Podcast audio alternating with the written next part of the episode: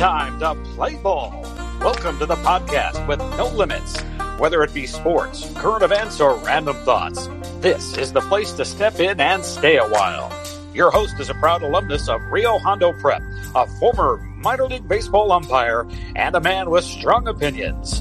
Welcome to the Get Home Safe podcast and your host, Matt Hersema.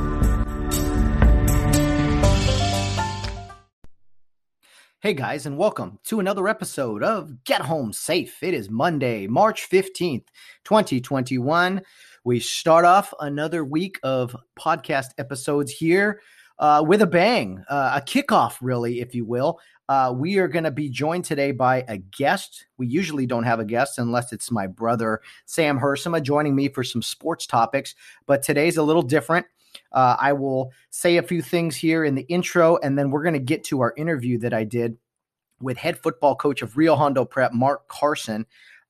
He has some big news to share about the upcoming game against Pasadena Poly this Friday, March 19th. Man, that even feels weird to say with high school football happening here in March in California. But a lot of big things happening regarding that game. There is some big news. I have to repeat it. There's been a change in the venue, change in the game time, a lot of big news coming your way today from head football coach Mark Carson. He's also going to talk to us about the rivalry itself and just a little bit of Rio Hondo Prep football conversation, football talk, if you will. Always fun chatting football with Mark, but this time I get to chat with him during a football season. Again, which is weird, in March. I interviewed Mark way back in April, I think, one of our first football-filled conversations. And then again, kind of as normal football season was supposed to be occurring in the fall. But you guys will hear from him today. Again, big news, huge news about the upcoming game against Pasadena Poly, the rivals, the big rival for Rio Hondo Prep football. One of the best rivalries in all of Southern California. Small school rivalry, but a big one nonetheless. So we're going to be getting to that interview here after a few minutes. But I have a few things to say first. My weekend was short as always, but fun regardless. Saw some great competition. I got to tell you that watching the conference tournaments in college basketball, I've always enjoyed that because I like seeing the some of the schools who might not have a chance any other way than to win 3 or 4 straight games in 3 or 4 days to become conference tournament champions. And it's like a buildup. It's March Madness light, if you will, and very exciting. Saw some great games over the weekend. Saturday night, saw a few games Sunday morning as they were kind of finishing up the conference tournaments. But we're looking at a really good March Madness here, which I believe begins Thursday with the first 4, the 4 games with or is it 2 games, whatever it is, because it's at 68 teams now. I lose track, but I think there'll be 2 play-in games or something along those lines. Don't hold it against me if I'm not caught up on the details. But anyway, March Madness Thursday, the full slate of games Friday, 16 games Friday, 16 games Saturday, and then it dwindles down to 8 on Sunday and 8 on Monday. So a little disappointing that it starts Friday instead of Thursday, but hey, it is what it is. We've learned to adjust our schedules if we've learned nothing else the past few months here. But anyway, some teams of note out here in the West Coast that advanced to March Madness by winning their conference tournament. The big news, well, I shouldn't say big news, but the kind of the no-brainer is Gonzaga, who is currently undefeated. Won the West Coast Conference Tournament Championship. They could become the first team since, I think it was Indiana in the 80s, to go undefeated and be national champions. So that's definitely their goal. They're 6 games away, and we'll start that quest next weekend. San Diego State won the Mountain West Tournament. They've become one of the more consistent programs out here on the West Coast, have really I don't know, outside of, UCLA and SC, they're pretty good, but San Diego State's probably been the most consistent team in California, I got to say. Really good program down there. They were the Mountain West champions. Let's see here. Grand Canyon won the Western Athletic Conference, also known as the WAC. So that small school out in the Phoenix area has a great basketball program and won themselves another WAC title. Eastern Washington won the Big Sky Conference, and I know some of you are like, who's the Big Sky Conference? But it is a conference out here on the West Coast with, you know, teams in Montana and Washington and a few California teams as well.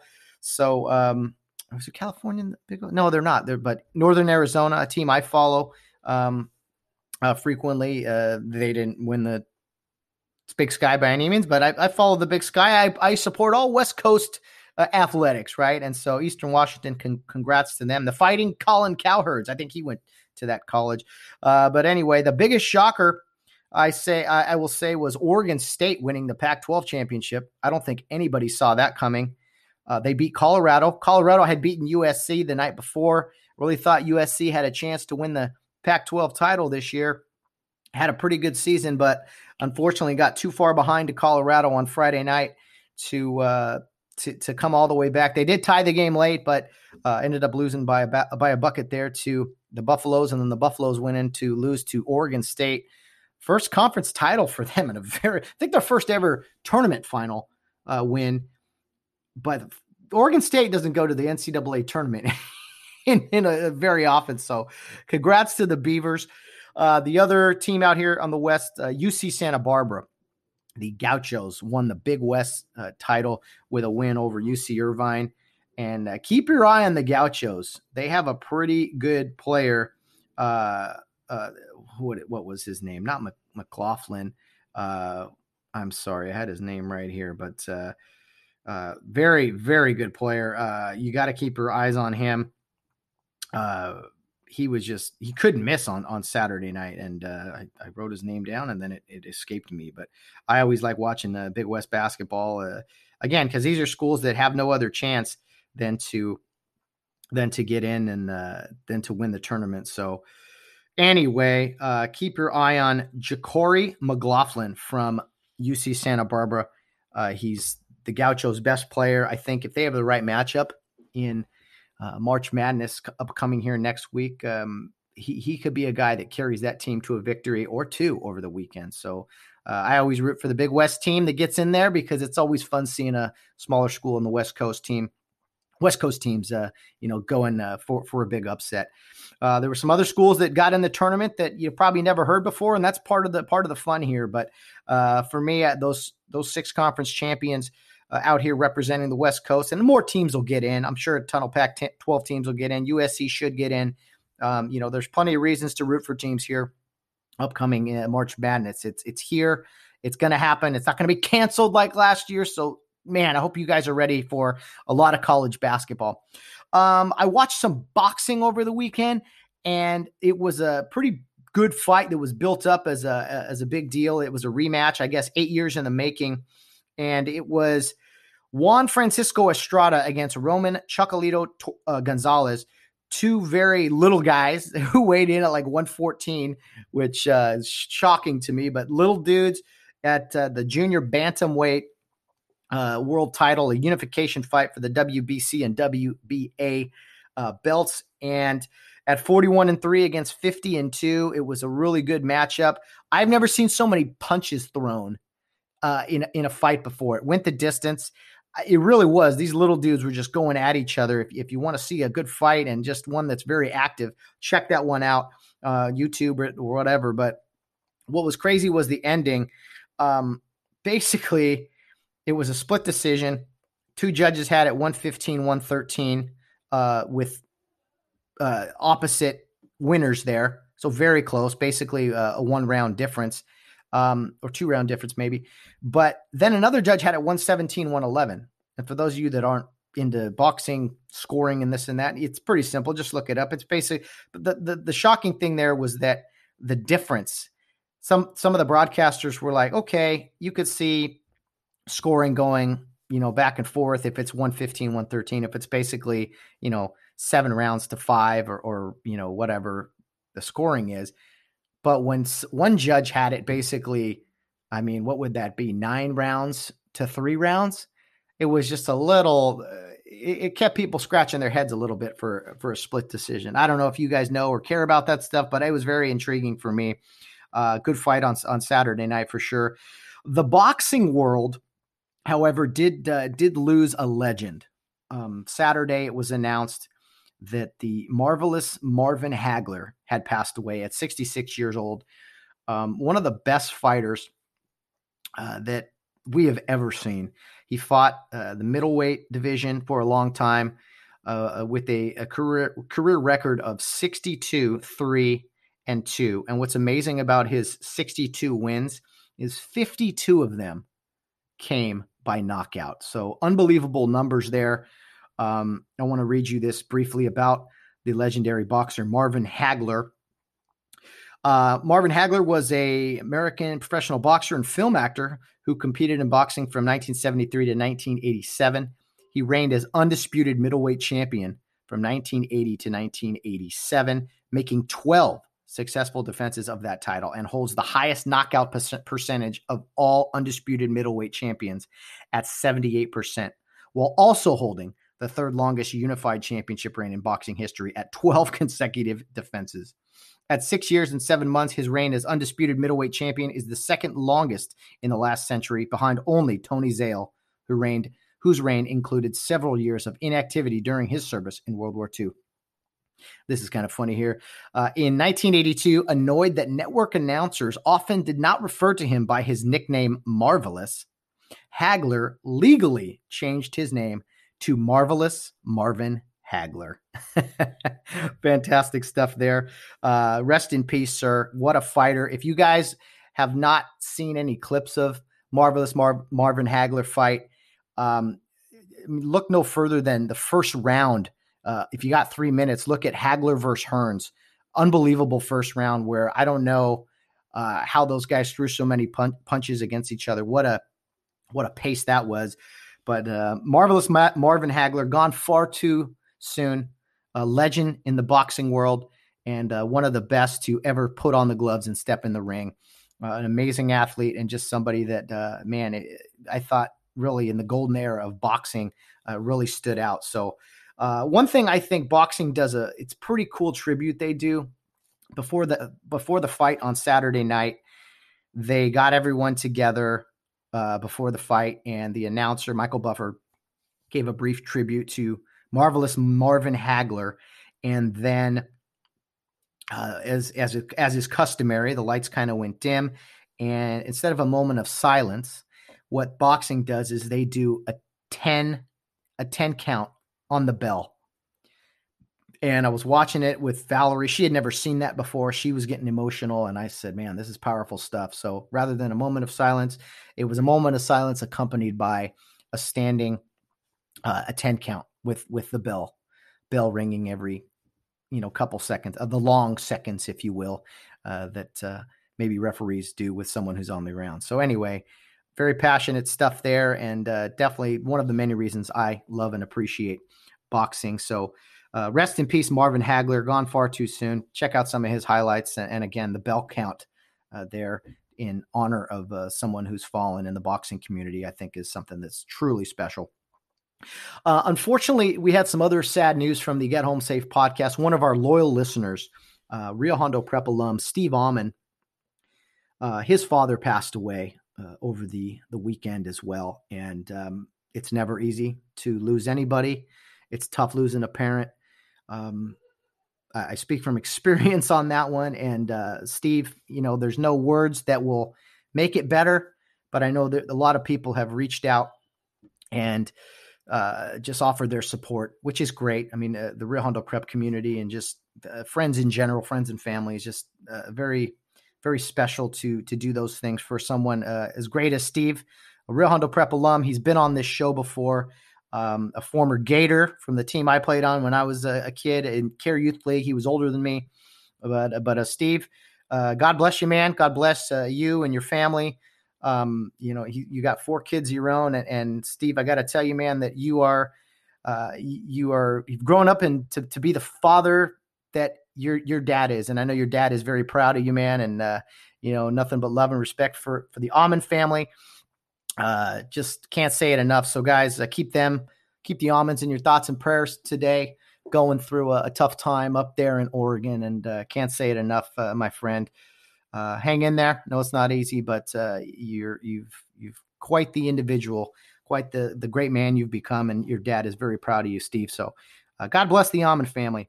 Okay, there's a few things. Few of you guys wrote into the show, emailed and texted me or whatever. John Lee, Brian Earls, my good friend Todd Carson, you wrote in with a few of your top 10 sports moments that I will get to, I promise you, Wednesday, our Wednesday episode. If I don't talk about it with Bill Barnes, it will be in the intro. So that is the plan for Wednesday, to go over the top 10 sports moments that John Lee and Brian Earl sent in. And then Kevin Carpio, you wrote in a question that I thought was a great question that I will absolutely ask Bill Barnes. And then also John Lee and Brian Earls, you not only sent in your top 10 sports memories, but you also sent in a question or two yourself. So those questions will all be answered on Wednesday with Bill Barnes.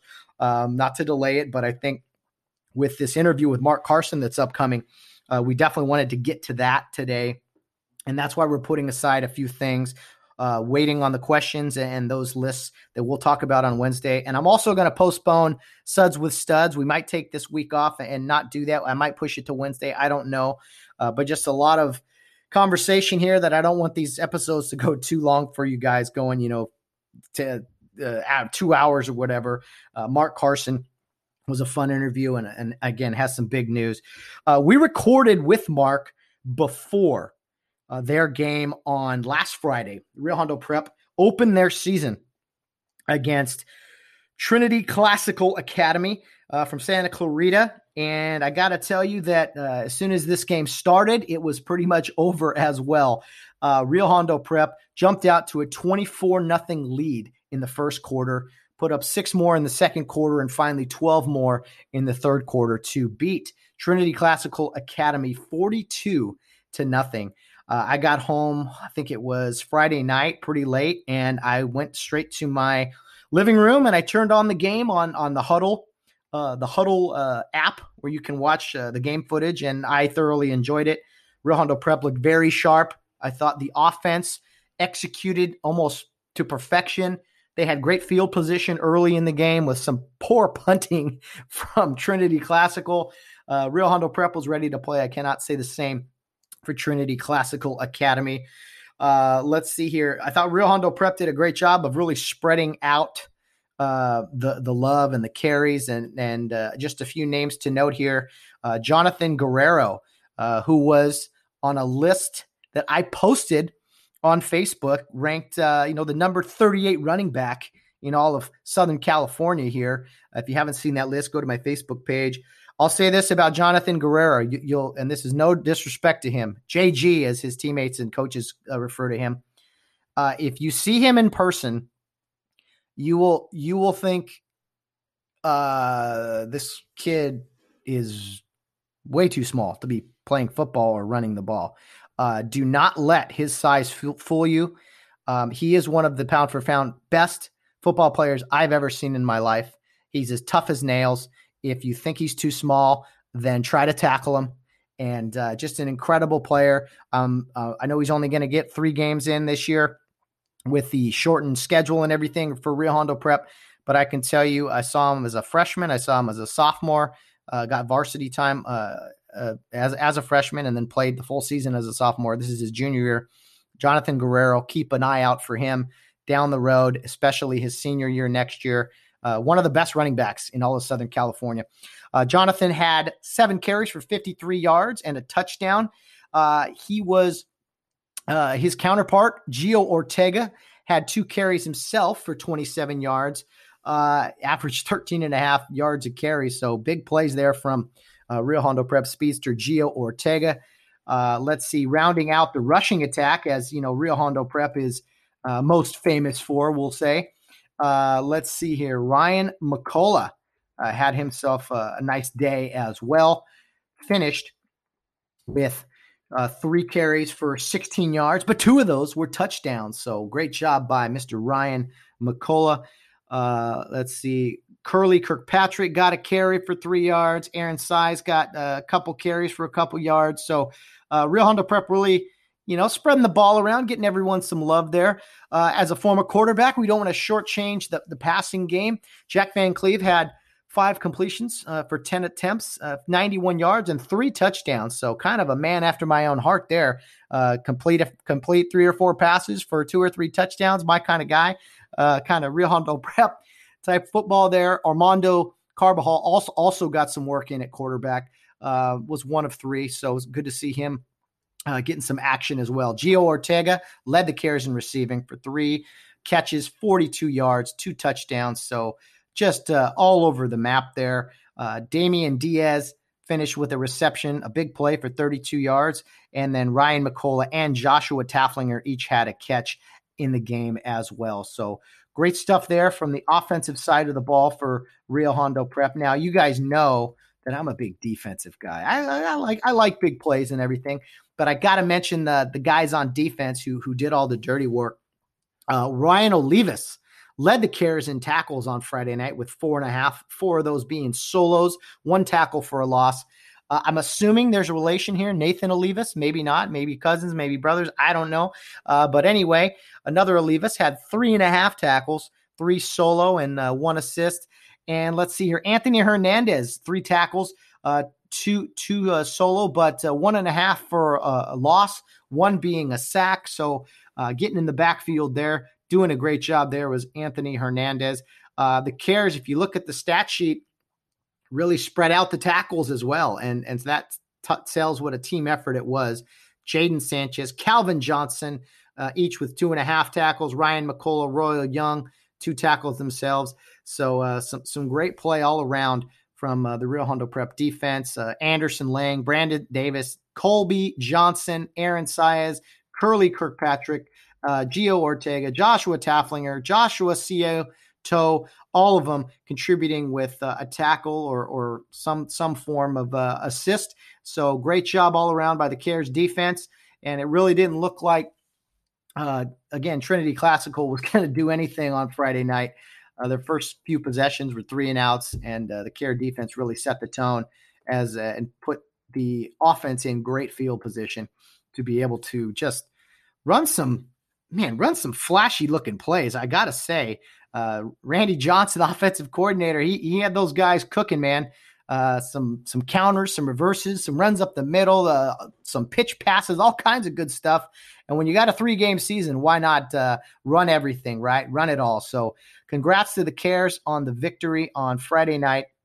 Did not get a chance to talk with Mark Carson about this, obviously, because we recorded first, but plenty to celebrate. It was great seeing Rio out there, the new uniforms for this season, and just put on a show really for the fans that were in attendance and for those of us watching on Huddle or Facebook or whatever it was.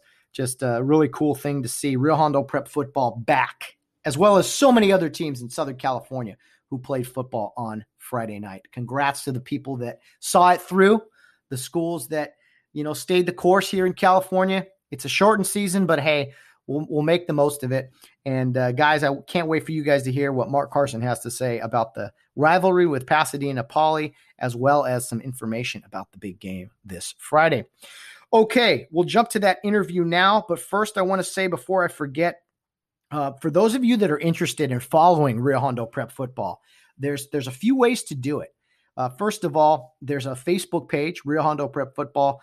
There's a YouTube channel, and what's cool about that is they put a lot of up-to-date clips, but they also go back and put some clips of games from the past as well. So I know that's a current work in progress. Rio Hondo Prep Football, again, is the Facebook page. Head coach Mark Carson is the football coach there. He tweets out, if you're a Twitter guy, he tweets out a lot of things regarding the football program. So you can find head coach Mark Carson on Twitter at RHP Cares. That's RHPKARES. So be sure to give those a like, give those a follow if you want to stay up to date on all the action in Rio Hondo Prep football. And what's really cool is on Friday nights, I believe this is just the Rio Hondo Prep page. There is a Rio Hondo Prep football page and a Rio Hondo Prep page, but Mr. Robert Bray, the great camera guy who films all the Rio games, he puts the game on Facebook Live, I believe under the Rio Hondo Prep account, but it could be the other one. Anyway, you can watch those games live courtesy of Robert Bray. So a lot of ways to follow Rio Hondo Prep football. If some of you guys are listening to this show and you're like, man, who is this Rio Hondo Prep you constantly talk about? Well, there's a few ways to follow it. Okay, so I'm a fan. I'm always going to be a fan. I love my LA Rams. I love my LA Kings. You know, I follow the USC Trojans. I follow all these college teams and all these conferences and things, but there's nothing quite like where you came from. And Rio Hondo Prep football is something I'm always going to talk about here on the Get Home Safe podcast. So you will hear plenty of that today from Mark Carson. So that's enough of me rambling away. I know I've talked a long time this morning, but I had a lot to get to. So without further ado, let's get to the interview with Mark Carson. And I believe he's outside of my brother, Mark's the first guy to be on this podcast 3 times. But as the head coach, there's always reason to chat with my good friend Mark about. So let's get right to it. Let's chat some Rio Hondo Prep football and promote this upcoming game Friday against Pasadena Poly with head football coach Mark Carson.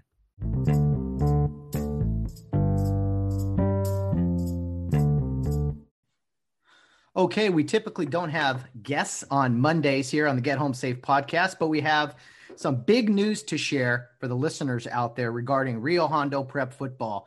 It is the middle of March, and there's never a bad time to talk Rio football, but it's actually going to be played in March this year. The opening game is Friday, March 19th, against the rivals Pasadena Poly.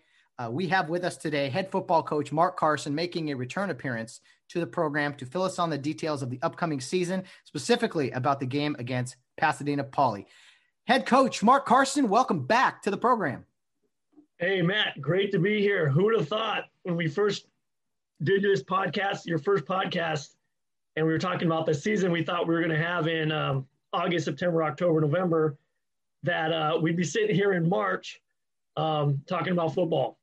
But, man, grateful to be able to at least get something in. It's not perfect, right? Ideally, we would have played our season like 35 other states did back in the fall. And that would have been great. But we are grateful for the opportunity to at least – it's actually a 3-game season for us. And we actually have a game Friday. So, Poly will be our second game. We have a game Friday at Care Park against Trinity, Poly on the 19th, and then we finish it with Viewpoint on the 26th. A 3-game season, and for us, it's on to baseball. Defend our 2019 baseball title. Absolutely. Well, Rio Hondo Prep football is, and athletics in general, is used to juggling all kinds of, scheduling conflicts and such. So, just a unique moment here.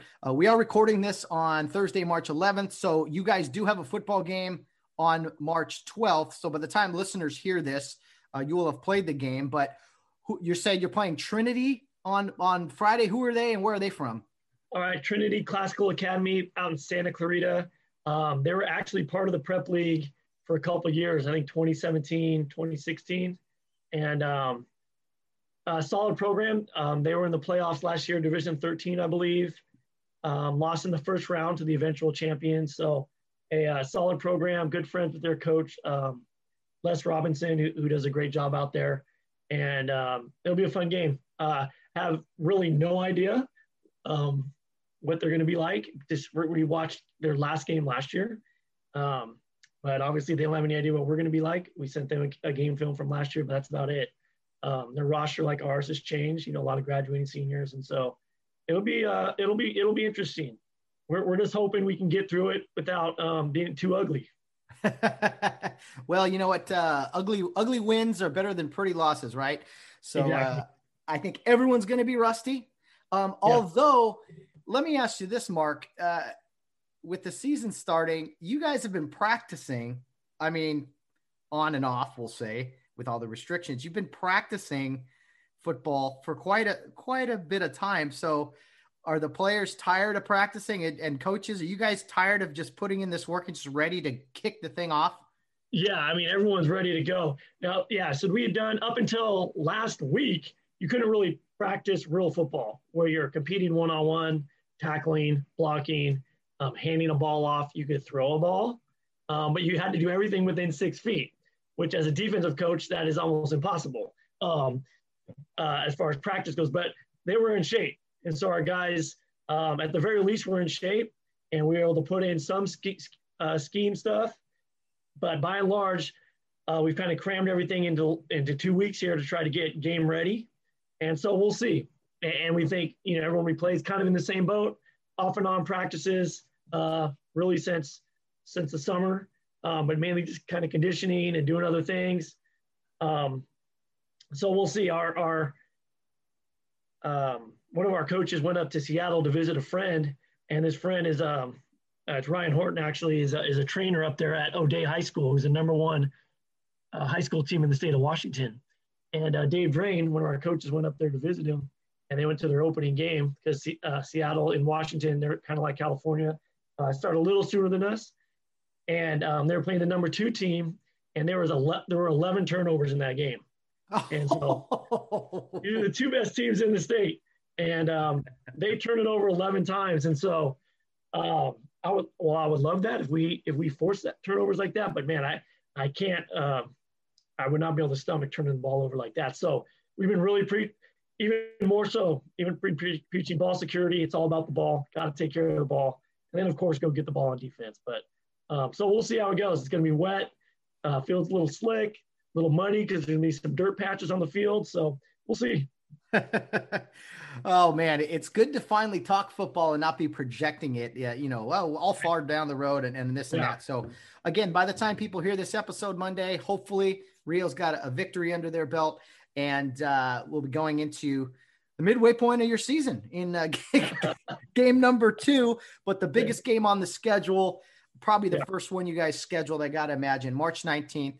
But to everyone listening out there, we're going to talk about the Poly rivalry. We're going to promote the heck out of this thing. But the big news about the game itself, I announced a couple weeks ago about potentially this game being played in the Los Angeles Memorial Coliseum. There has been a change to that. Mark, I will let you give the details on that for the March 19th matchup against the Pasadena Poly Panthers. Okay, so there was a scheduling conflict with another event at the Coliseum, but the change is not a downgrade. Depending on your point of view, it could be an upgrade. It's at the very least, a lateral move. We're playing at the Rose Bowl, the granddaddy of them all, in Pasadena. And Poly did a great job, really. Steve Behrman and their athletic department really making that happen. It's a part of a doubleheader with Pasadena High School, who's playing there also. And so we're playing at 3:00 on Friday, the 19th, and then Pasadena High School has a nightcap. I'm not sure who they're going to play. It was going to be Mura, but that didn't work out, so they're playing someone else at 7:00 at the Rose Bowl. So we're very grateful that was able to happen. Looking forward to it. It's for our seniors especially, it's going to be kind of like a really cool once-in-a-lifetime experience for them. Cool send-off, like almost like a big bowl moment for them, for a class that, you know, didn't really get a full season and has had kind of a less than ideal senior year. You know, we all remember what it was like being a senior. It's kind of like not the highlight of your life, but it's one of your highlights of your life, you know, one of the fun times of your life, you know. And so you kind of got school figured out. You're kind of the big person on campus, whatever. And then you get that taken away. And especially all the stuff we do at Rio, the sports, the extracurricular activities, the travel, the cool class trips and all that, they miss that. And so to get something really cool like this at the Rose Bowl was important. And we wanted to make sure we did everything we could to facilitate that. And Poly deserves a lot of credit for making that happen. I think this is phenomenal news. This is great. I'm a little disappointed. I mean, SoFi Stadium wasn't available, Mark. I mean, you guys come on. Yeah. No, in all seriousness, this is next year. Hey, I like that. How about you bounce around? Coliseum, Rose Bowl, SoFi, just a little rotate action. I think the Rose Bowl is a great place to play this game, especially Pauly's in Pasadena. You guys aren't too far from there. So a pretty good situation. Now, I'm sure everyone's chomping at the bit. Are fans going to be allowed to attend? No. I'm sorry.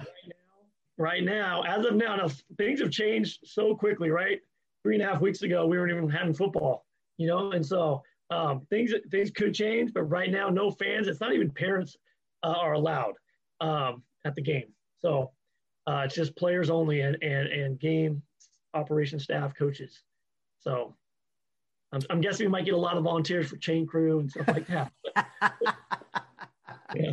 Yeah. Oh man, I wish I could attend the game as a member of the media here. Well, I don't know if I can get one of my Get Home Safe podcast correspondents there. I don't know. Well, maybe gotta find a way. Credentials would be hard to come by, I'm sure. Oh, I love the state of California, don't you, Mark? Yeah, you gotta love it. Hey, we're gonna broadcast it though. Okay, so give us the details on that. So the details are still forthcoming from Poly because they've arranged to have a small kind of mom and pop broadcast organization do it. And it's going to be broadcast live. We will have that link on our website, rhprep.org. That's rhprep.org. We'll have a link there, hopefully by sometime next week, where you can link on there and watch the game. We're asking anyone who watches the game, you don't have to, but think kind of a pay-per-view setup here. If you do watch it, if you can give us a little money towards the school to help fund playing this game, because it's costing us a nice chunk of change to have the game played and have it broadcast. And so just imagine you're going to buy a ticket. So everyone who's watching it with you, you can throw down $10, and there'll be a donate button on our website too. And we're still working on getting that set up, but we'd appreciate everyone just doing that kind of to offset the cost of playing it, because it's not cheap. But we think it's worth it for our kids to do it. Yeah, you know. Guys, this is a great cause. It's $10. If some people out there can, donate twice, $20. I mean, yeah. This is about the students at Rio Hondo Prep who have not had a football season. They need this big game environment. It's going to happen regardless. But guys, even if you're not affiliated with Rio Hondo Prep, I can't think of a better cause to donate to. So I will be donating. Guys, I can't say it enough. This is a great cause, and man, please contribute. Please contribute from the Get Home Safe podcast to the listeners out there, anyone listening. Outstanding, Mark. Yeah.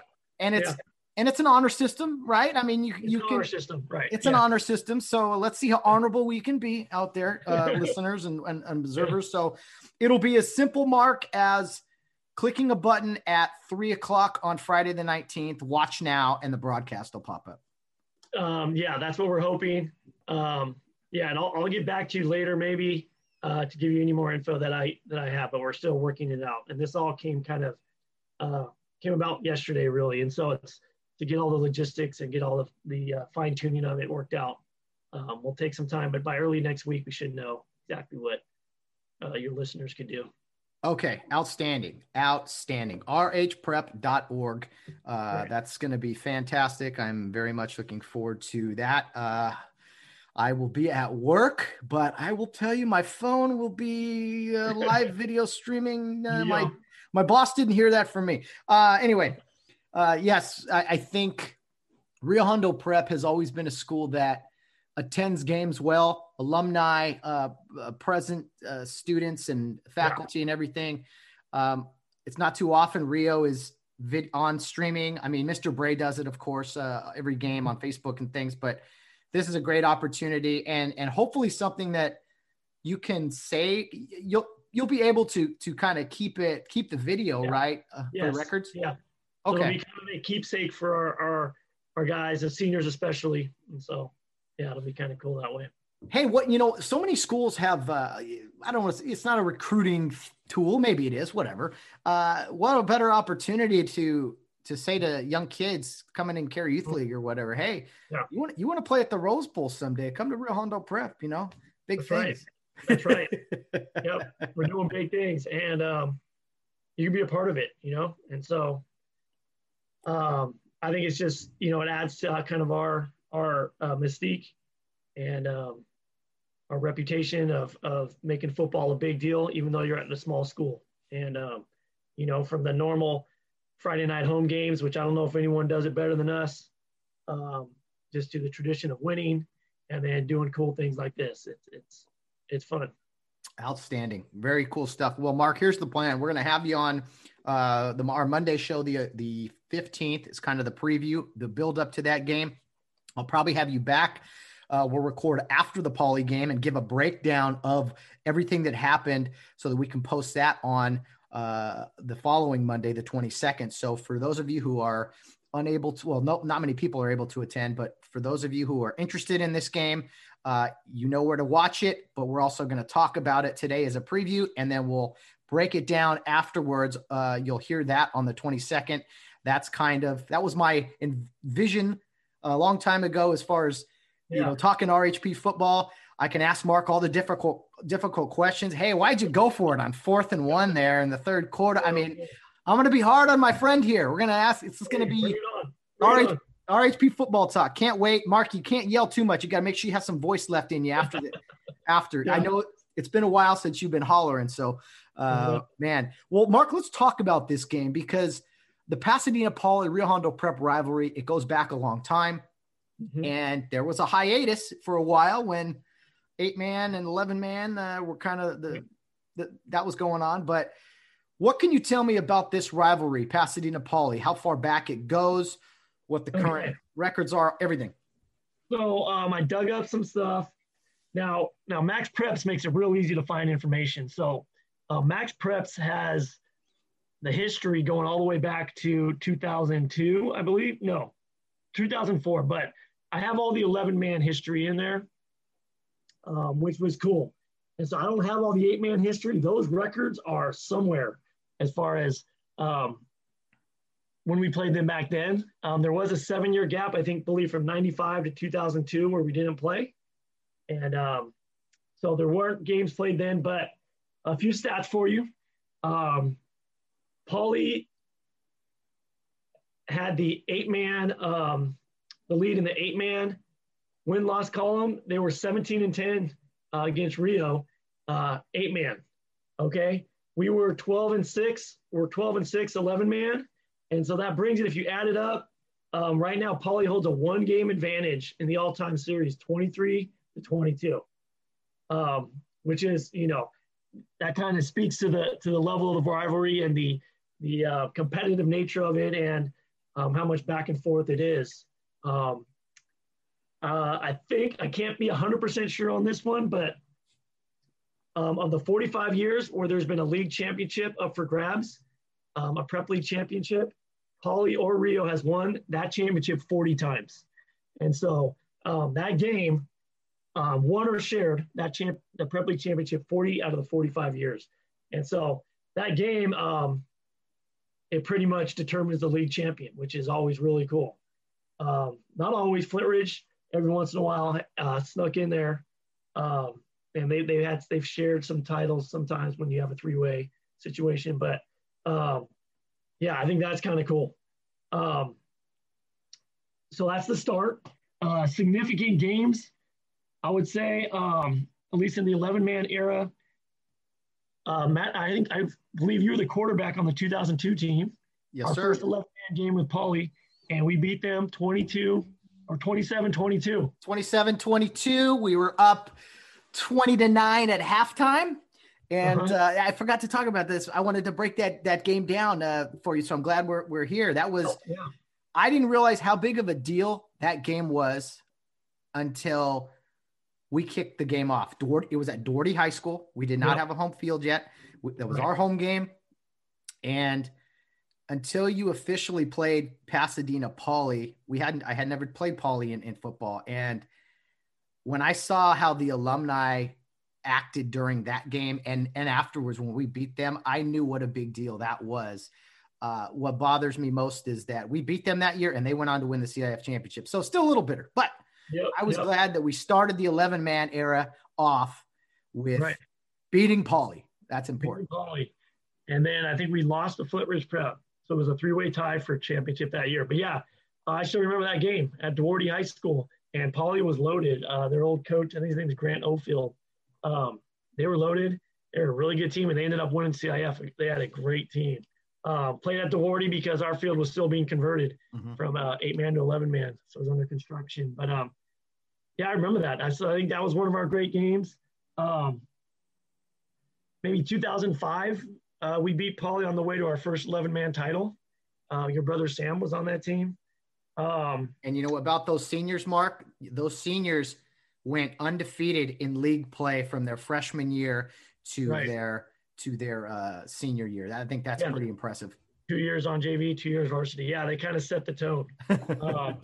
And that kind of got us to Poly beat us in 2006, which ended an 18-game winning streak. You mentioned that senior class before them. So that ended a streak. But then we went on a 7-year run of beating Poly 7 consecutive years. Ooh. And 2008 was a championship year for us, and that started our game against Poly. We had just lost to Chadwick, of all things.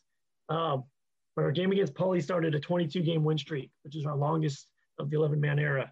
And it started a 22-game win streak, winning one championship and then losing in the CIF finals, going 13-1 in 2009. So that was a big that was kind of a cool thing, that 7-game win streak. Poly then took it to us. They ended that streak big time in 2014, beating us 51-12. I guess it was payback for us beating them 60-21 the year before. Oh. And, it's one of those things, what goes around comes around. And and Poly has won 3 of the last 5. We got them last year, but kind of in the Chris Smoke era, their new head coach. They beat us 3 out of 5, and so we're looking forward to seeing them again this week. But that's some cool stats for you. I thought that league one is amazing. Either us or Poly has shared or won the league title like 40 times, and then just how even that the series is it's pretty cool. Well, when you got other schools in the league that really don't take football seriously, and I mean that seriously. They just don't. You don't have to say it. I will. Schools that have been in the prep league for as long as they have and then decide, anyway. Poly, I respect for playing football and not wanting to, want to keep the rivalry going. It's really cool when it seems to me that it's a bitter, friendly rival. I don't know. I don't think there's bad blood really. I think it's a very professional rivalry. Would that be kind of the way you sum it up? Yeah, I think so. It's not bad. I think, it's not bad blood, mainly because like our communities, even though we're, a city apart, kind of different communities, their kids maybe grow up with maybe the Flint Ridge Prep kids or the other private schools in Pasadena. And so our kids, they don't necessarily know each other, like playing against each other growing up or anything like that. So there's no real bad blood. It's mostly just mutual respect. Although nowadays, the world's getting this shrieking, they probably check up on each other on Instagram or whatever and know each other that way. But so I don't think there's not like any bad blood that way. And like I've said, I think before on your podcast, their coaching staff has been around their athletic department forever, as has ours, same people. And so, you see all these people, you see them all the time. You can't help but have respect for them. And there's, I think it's mutual. Yeah. It seems like, their head coach, Chris Smoke, seems like a good guy. He understands the importance of a rivalry and the respect. What I like, I think they truly do respect the Rio Hondo Prep program, because you see the times they have beaten Rio, how happy they are, how much they celebrate. And that is the feeling's mutual, when you beat Poly, you're happy. And to see how fired up they can be when they beat Rio Hondo Prep, that tells you how important it is to them. And Mark, when you took over as the head coach, I could be wrong. Was last year the first victory you had over Poly yourself as a head coach? Yeah, it's only my third year. So they got us the first time at Care Park, and then we beat them at their place last year. Okay. So, was that kind of a big deal for you personally as the head coach to, you didn't have a great record against Poly yourself as a player, if I remember correctly. I remember my senior year. I don't remember my junior or my senior year. I remember getting just destroyed. And so, it was one of those losses in the 8-man era. I can't get mad at the 8-man era too much, because I was part of it. So, beating them last year, it was significant because it was a playoff berth on the line, And so had we lost, we could have been out of the playoffs. And you know, after going undefeated and destroying everybody all year, we could have been out. And it was a tight game. So I would say, yeah, probably more relieved than anything. So, you know, that'd have been hard to go home to, hard to answer to our fans and parents and the kids if we had this great team and we didn't even make the playoffs because we couldn't beat Paul in the last game. Yeah, the boosters, Mark. You know, we wouldn't have been happy. I mean, this is high standards here at Rio Hondo Prep. You know, if you're at Texas, big programs like that, Tom Herman, he couldn't beat Oklahoma or whatever. You know, couldn't. Yeah. Hey, sorry, Mark. 0-2 against Poly. That's all you get.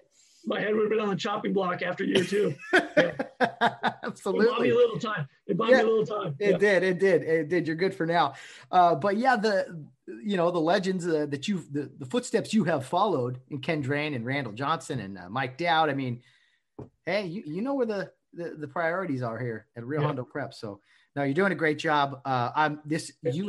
You've had to navigate, as every coach in America has, you've had to navigate the toughest year, I think, of your coaching carousel, I got to imagine. And I know you guys are you're ready to go. One thing's for sure, you should be healthy, right? Yeah, we're healthy. We have, like it always is, you know, numbers are always going to be an issue at Rio. But even more so this year, we had some kids who weren't being allowed to play with from their parents or whatnot, and we understand that. But as far as everyone who's ready to play, yeah, we're healthy. We're good to go. And so we're looking forward to that. Yeah, and just to your point on the kind of the craziness of this year, I think that's what our biggest motivation was, getting this 3-game season in. And I think a lot of the coaches across California feel the same way, is these kids really need it. And they need to get out. They've been cooped up. They've been told they can't, you know, go out with their friends. Most campuses, we're actually starting to come on campus full-time, everyone next week, but most kids, I think, are either a hybrid or they're not coming at all for the rest of the year. And so coaches, I think we're all on the same page, as we got to get these games in. And I think it's a credit to our kids who have persevered and kind of faced their fears, or faced a fear that, you know, the entire planet has succumbed to. And it's kind of cool that these kids who've chosen to, hey, I'm going to face that and I'm going to deal with it. And now they're getting rewarded and they're going to get a little season and get to play at the Rose Bowl. So I think it's important for them. And that's really what these next 3 games are about, is just getting out there for those guys.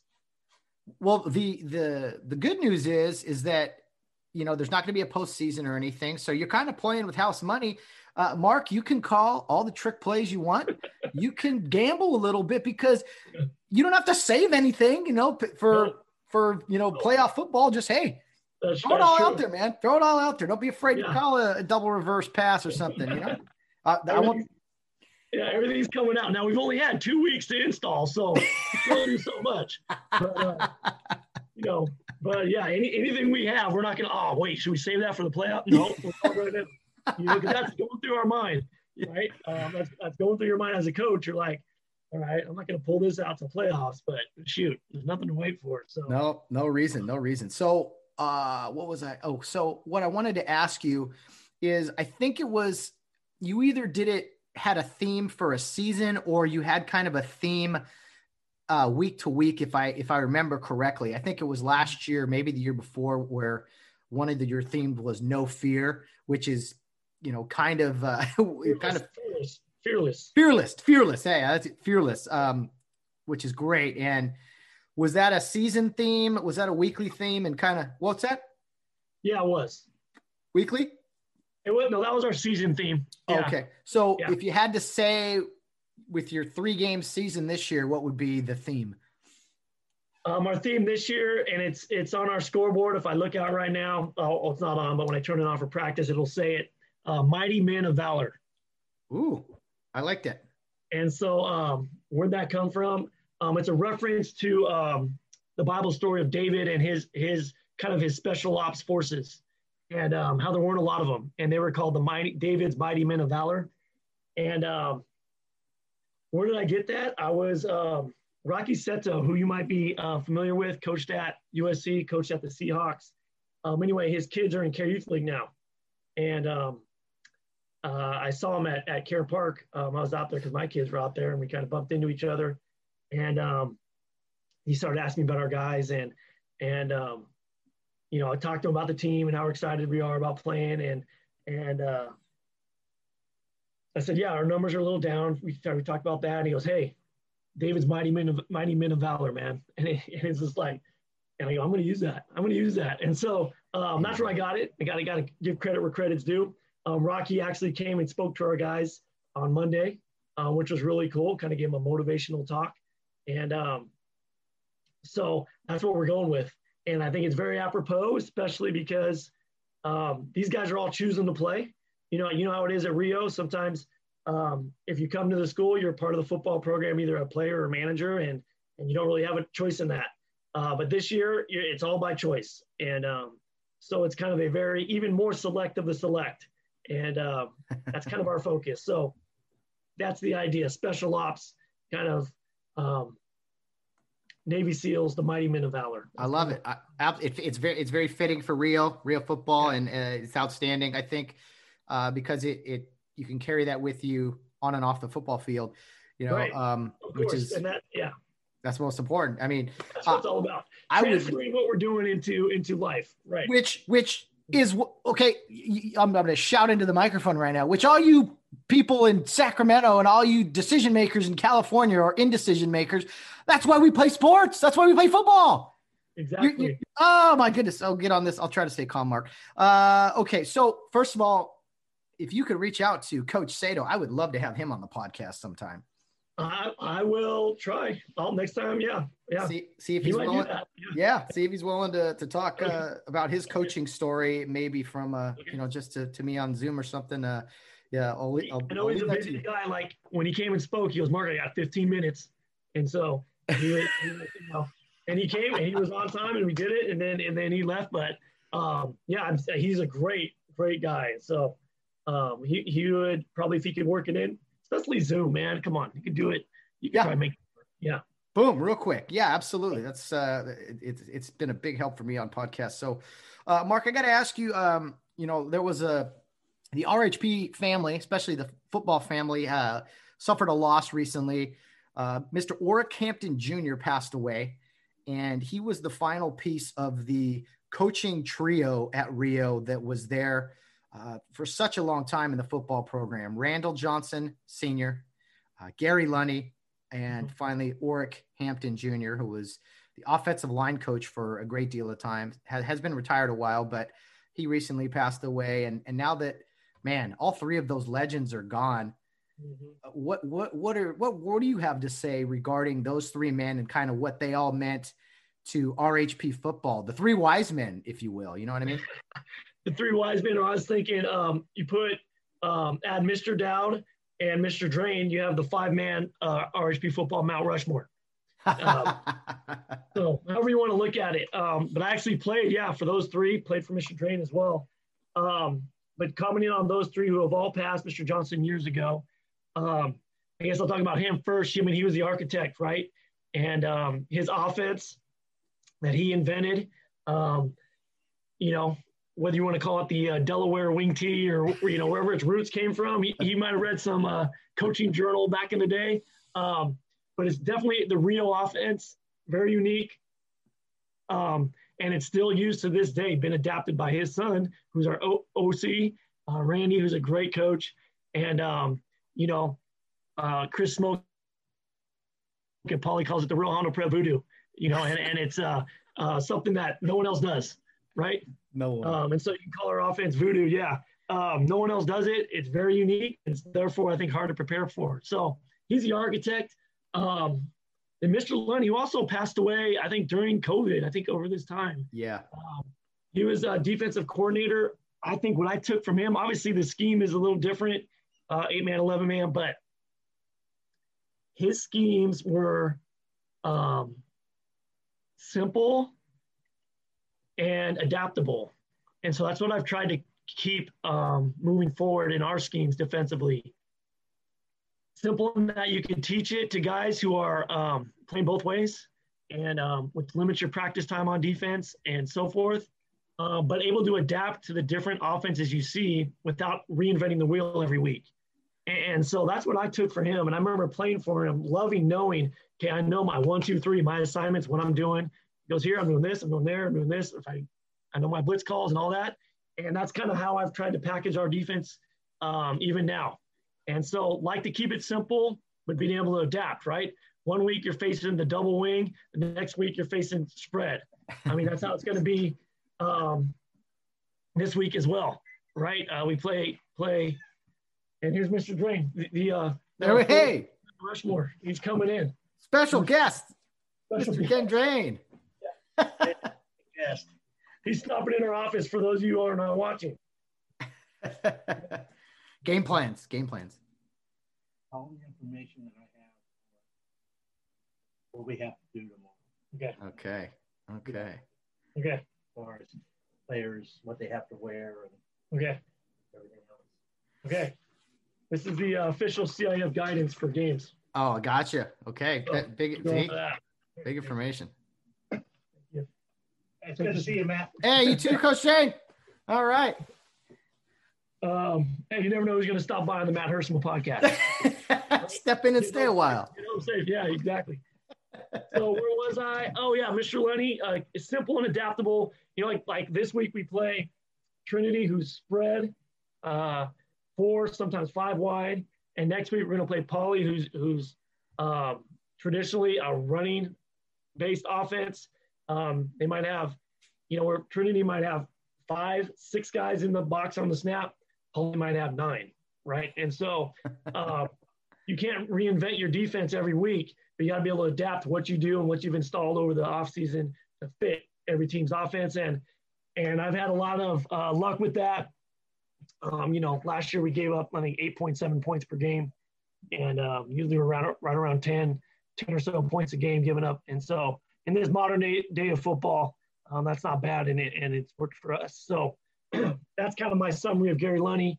And then Mr. Oric, I think, put in much. I never played O-line, but he did O-line. And I think to capsulize him was figure out a way, find a way. And some year you're going to have prototypical, look like real high school linemen. Some years, and most years at Rio, that lineman might be 5'9", 160 pounds. And the next guy might be 6 foot, 220, and the next guy is 6'4", 195. It looks like kind of a, I don't know, like a downtown skyline with the ups and downs when you have different heights, okay, and different players. But he would always find a way to get the blocking done, and so that's kind of that mindset of figure it out, find a way. If you're down personnel, you figure it out. Don't make excuses. Don't blame anybody. It's kind of a no excuse, just figure it out mentality. And so that's kind of each coach's personality and kind of what I took for them. And they're all just great men. Men who you could look up to and who always had our players and best interest at heart. And we're doing it really for them. So. That's what I appreciate about them. Only at Rio Hondo Prep, Mark, could you have a defensive coordinator who was the arts and music teacher, and the offensive line coach is an astronomer and computer lab tech. That's it. You got to love that stuff. God bless all three of those men, and rest in peace to Mr. Oric Hampton Jr. Great men and proud, coaches in the Rio Hondo Prep football program. Right. Go ahead. They set the what? And then, they set the ship in motion, right? They're the ones who started this whole thing. So nothing but love and gratitude towards those guys. Amen. Well, Mark, you got a 3-game schedule on your hands, and as kind of a fun thing to do, I got to ask you, what would be the ideal schedule in your eyes? Typically, you play 10 games or 9 games or whatever. I have a few teams that I would love to see Rio play. And maybe you're kind of like, I don't know if we should play them or not, but I'm going to throw some games out there to you. I would love it if Rio played someone out in the Covina area, like maybe a Covina or a Northview. I would love Rio to play Ontario Christian. I can't figure out why they've never been on the schedule. Maybe they don't want to. I don't know. Who else out there? Somewhere down in Orange County. I don't, you know, you guys have played a lot of public schools locally, but who are some teams on the schedule outside of Pasadena Poly, of course, who you would like to see? It doesn't have to get done immediately, but you know, what do you think? Well, kind of our mantra, you know, and it's our big goal, right? Thinking big is to be the best in the West. And we mean best in the West San Gabriel Valley. And to get there, that means you'd have to play a St. Francis someday, you know, and I'm not saying we are not ready now to do that. We could not, you know, have a great program over there. But, you know, that's the kind of level team we'd like to play. And I think, you know, we'd love to be able to step on the field with a Muir or Arcadia High School on a regular basis. Someone from that league, the Pacific League. Monrovia would be fun to play. And it's up to us to get to that level where we can do that consistently, you know, where we have enough players to withstand a season where we're playing multiple teams like that. First order of business, as far as playing someone in the East Valley, I definitely agree with that too. And it'd be fun to play teams all over the San Gabriel Valley. And I think we just got to be judicious in how we schedule and be smart about it. We can't, you know, load up with 7 non-league games or 6 non-league games and get beat up and then not win league and get to playoffs, you know, so you got to be smart about it. Finding a league is still number one order of business. We're in the Gold Coast League for next year. But as far as moving forward, we don't know because releaguing happens after next year. And so finding a good football fit for our league is huge. The prep league has kind of let us down in that matter, you know, with schools opting not, you know, play 8-man. And then they prep league brings in Providence, which doesn't even have a football program. You know, we were kind of looking at like, dude, what's up? You know, find a school with a football program if you're going to bring someone in. But, you know, so that was disappointing in that regard. So we got to find a league that's a good fit with, you know, 4 or 5 other schools. And then I think, Matt, it's year by year, depending on how much depth we have, filling out that schedule. Our parents always love a travel game on that Memorial Day weekend. Labor Day weekend. They always love a travel game. And so we've gone down to San Diego, played Francis Parker, gone up north, Mission Prep, or even Morro Bay a couple years ago. They always like a travel game that weekend. So that's always fun. But as far as opponents locally, I think playing local teams does the most for us from like a recruiting, quote unquote, standpoint, in that those are the kids we're drawing from that would come to our school. And so they see us beat those schools. They might think twice about going to their local public school and coming to Rio. You know, and so we do have a Catholic footprint out in Covina. So playing a school out there makes a lot of sense. Oh, absolutely. And, you know, no pressure, but there is a school, you know, a facility out in Upland now. So I think you got to kind of have a game that way. That's why I suggested Ontario Christian. I doubt you play the Highlanders someday, but you know, Tip Salter and their great program. Yeah. No, I'm not even going to put that one on the radar yet. No, but, no. Great Coach Salter and his wife and your wife aren't they kind of friends or coworkers or something? Yeah, coworkers and friends. I think Trisha is retired now, but she taught with my wife for a long time at Cherry Lee and El Monte, and yes, they're friends. But I think, is Coach Salter still out there? You know what? That's a good question. I know he was a couple years ago, but you're right. He might be. Maybe even 2019 was his last year. I thought I heard that. Okay. No. You're right for sure. But yeah, I mean, that'd be a dream to play those schools, and even St. Francis, who I mentioned, that'd be a dream to play them because that means we're at that level, you know, and we can play them. But so scheduling up is always our mindset. just being judicious about it so we can be ready to compete in league and get to the playoffs. So yeah, no, absolutely. Great stuff, Mark. And, you know, we've talked a little bit about it, but with scheduling, you know, the constant struggle there is finding, you know, what is the Goldilocks kind of not too big, not too small, just right. Finding, finding that school for you guys, because the school enrollment is what it is. It's always going to be small. You playing some of the private school who are like 8-man type of schools. That's not always fun. And then I am glad to see that the program is embracing a struggle a little bit. I remember just going to 11-man. There were people that didn't want to do it. And, you know, they said, we don't think that's a good idea. Four CIF championships later at the 11-man era, I think it was a good idea. Right. Yeah, that was interesting times. And I was on the 8-man staff as well, kind of just starting.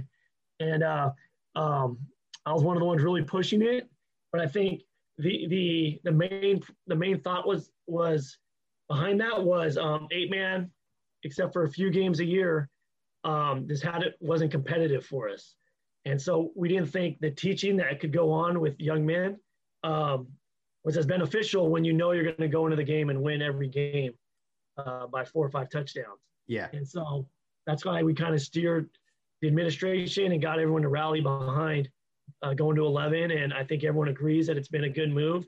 8-man football was great when there was, we're still in the prep league and there's a lot of competitive games. And every once in a while we had a competitive season like that, but, you know, and even the fans, they didn't like going to games and you pay your $8 or whatever, then it's over at halftime. You know, I was just like, hey, do I get my money back? Do I get half my money back? I only saw half the football. So but it came down to really just the character building and character training that goes into a competitive football environment. And we felt like playing 11-man, we could get that consistently. We're playing 8-man. It was kind of more hit and miss. Well, now you're starting to see teams go back to 8-man, and I don't understand that at all. But, hey, whatever. That's where you see which programs, again, take it serious. Take it serious, and those who don't. But anyway, my comment was that we will never do that. It'll be over my dead body. Okay, hey, you've heard it. You've heard it here first, guys. Mark, this is recorded, so do not let it happen. If you could get 9 guys for a baseball team, you could find 11 for football. You know, that's hilarious. Well, Mark, I know your time's limited. In kind of closing here, I wanted to ask you real quick. Well, 2 quick things. First of all, Rio is so unique, and its student body is so small, and you have international students who participate in the football program. I look at my class. I had a guy, Nick Liu, from Vietnam. I had a teammate, James Umemura, from Japan. They played football after never playing before. That is something that's very unique to football. And I know not all of them put the gear on, but I don't know if there's another program in America really that has as many international students play tackle football as have Rio Hondo Prep in the past. Right. And I think it's another thing that makes us unique. Yeah. And they come here obviously for the academics, and then they come out and they find out, they know before, I think, that you got to play sports and you got to be on a team, which includes football in the fall, because that's our only boys sport. I think a lot of times they don't really believe us that we're really going to make them do it. And so we when they come, we want everyone to try it their freshman year. And sometimes they all try it, and sometimes they figure out, it's not for me, and then they'll just be a manager. Or we had a kid, Skylar Lee, who did videography for us the last 2 years, and he was awesome. So they'll figure out some other way to contribute to the program. But some kids do it, and they take a liking to it, and they say, wow, this is cool. And they get to kind of brag about it when they go back home or show pictures to folks back home, and they say, yeah, my friends back home can't believe it. I'm playing American football. And it's kind of cool. And every once in a while we get guys, you know, they're all contributors because we need practice bodies. And those guys are valuable, as you know. It's every once in a while you get guys who get on the field. And we've had guys who've gotten on the field in varsity football. And, you know, that's a testament to them. And it's something, you know, we had there's a lot of stories, but a kid came back from Cal. You know, he went to Cal, came back 10 years later, and he's just like, man, I really drew on that football experience. And just kind of teaches you perseverance, all the things that football does, toughness, mental and physical toughness, how to deal with adversity. And, you know, you're going to carry that the rest of your life, whether you, you know, play football for a or not. And so the kids who do it, I think really benefit from it. Absolutely. And again, it's very unique to the program and just one of many things that Rio Hondo Prep does. Okay, Mark Carson, I appreciate you taking your time today to promote this game. And one more time, just so everyone's clear, rhprep.org on Friday, March 19th, an early start, 3 o'clock right. Start. So be sure to tune in wherever you can. And one last thing, Mark, can you watch the game against Poly? Say someone works till, I don't know, 8 p.m. At night. Can you then turn the game on at 8:15 and watch it without kind of finding out the score or anything? Will they be able to archive it kind of? I'll find that out. I don't know. Okay. Yeah, okay. So it might be live. Well, you can definitely watch it live, but you we'll see if you can archive it and watch it later that night. Well, I think it's great. Mark, any? I know you got to get to football practice. You got a game tomorrow to play on the 12th, and get ready for the game after that. Any parting thoughts here on the official podcast of Rio Hondo Prep Football? Nothing else, Matt. Just send my appreciation. Much love to you. Your way. You're doing a great job. Don't always listen 100% of your podcast. When I do, I always enjoy it, and I appreciate you having me on. Oh man, you'll be back. You know, I got some tough questions to ask you after the Poly game. I hope we're celebrating a victory because you got to tie that all-time mark. I know, that'd be cool. Yeah, no pun intended. I mean, come on. I don't like sleeping tonight knowing that we're one game behind Poly all time. I mean, that bothers me. So we'll improve upon it. And Mark, have had a lot of Rio Hondo Prep guests on here, specifically talking football. Mike Murphy, Craig Klingman. Yeah, it's been awesome. I mean, the program is alive and well, my friend, and it's a big tribute to you. Thanks, Matt. Really appreciate it. Go Cares. Go Cares. Go get them.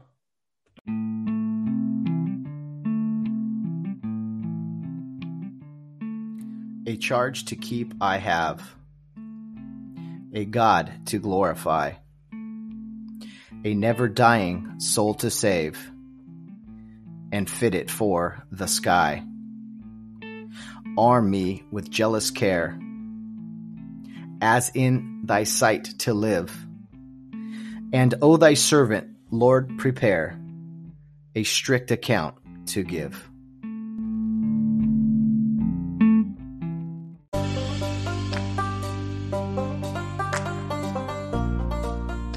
Another big thank you to head football coach Mark Carson from Rio Hondo Prep for joining us today. Very much looking forward to the football game on this Friday, March 19th against Pasadena Poly in the Rose Bowl, 3 o'clock p.m. on rhprep.org. Be sure to tune in if you can, and if not, try to watch it at some point later in the evening. And don't forget, please donate if you can. It goes to a great cause and helps contribute to all of the young men out there playing in this big game, supporting two great football programs. Playing in the Rose Bowl is a big deal, and I'm very glad they have the chance to do that. Thanks again, Mark, and guys, to everyone out there, rhprep.org.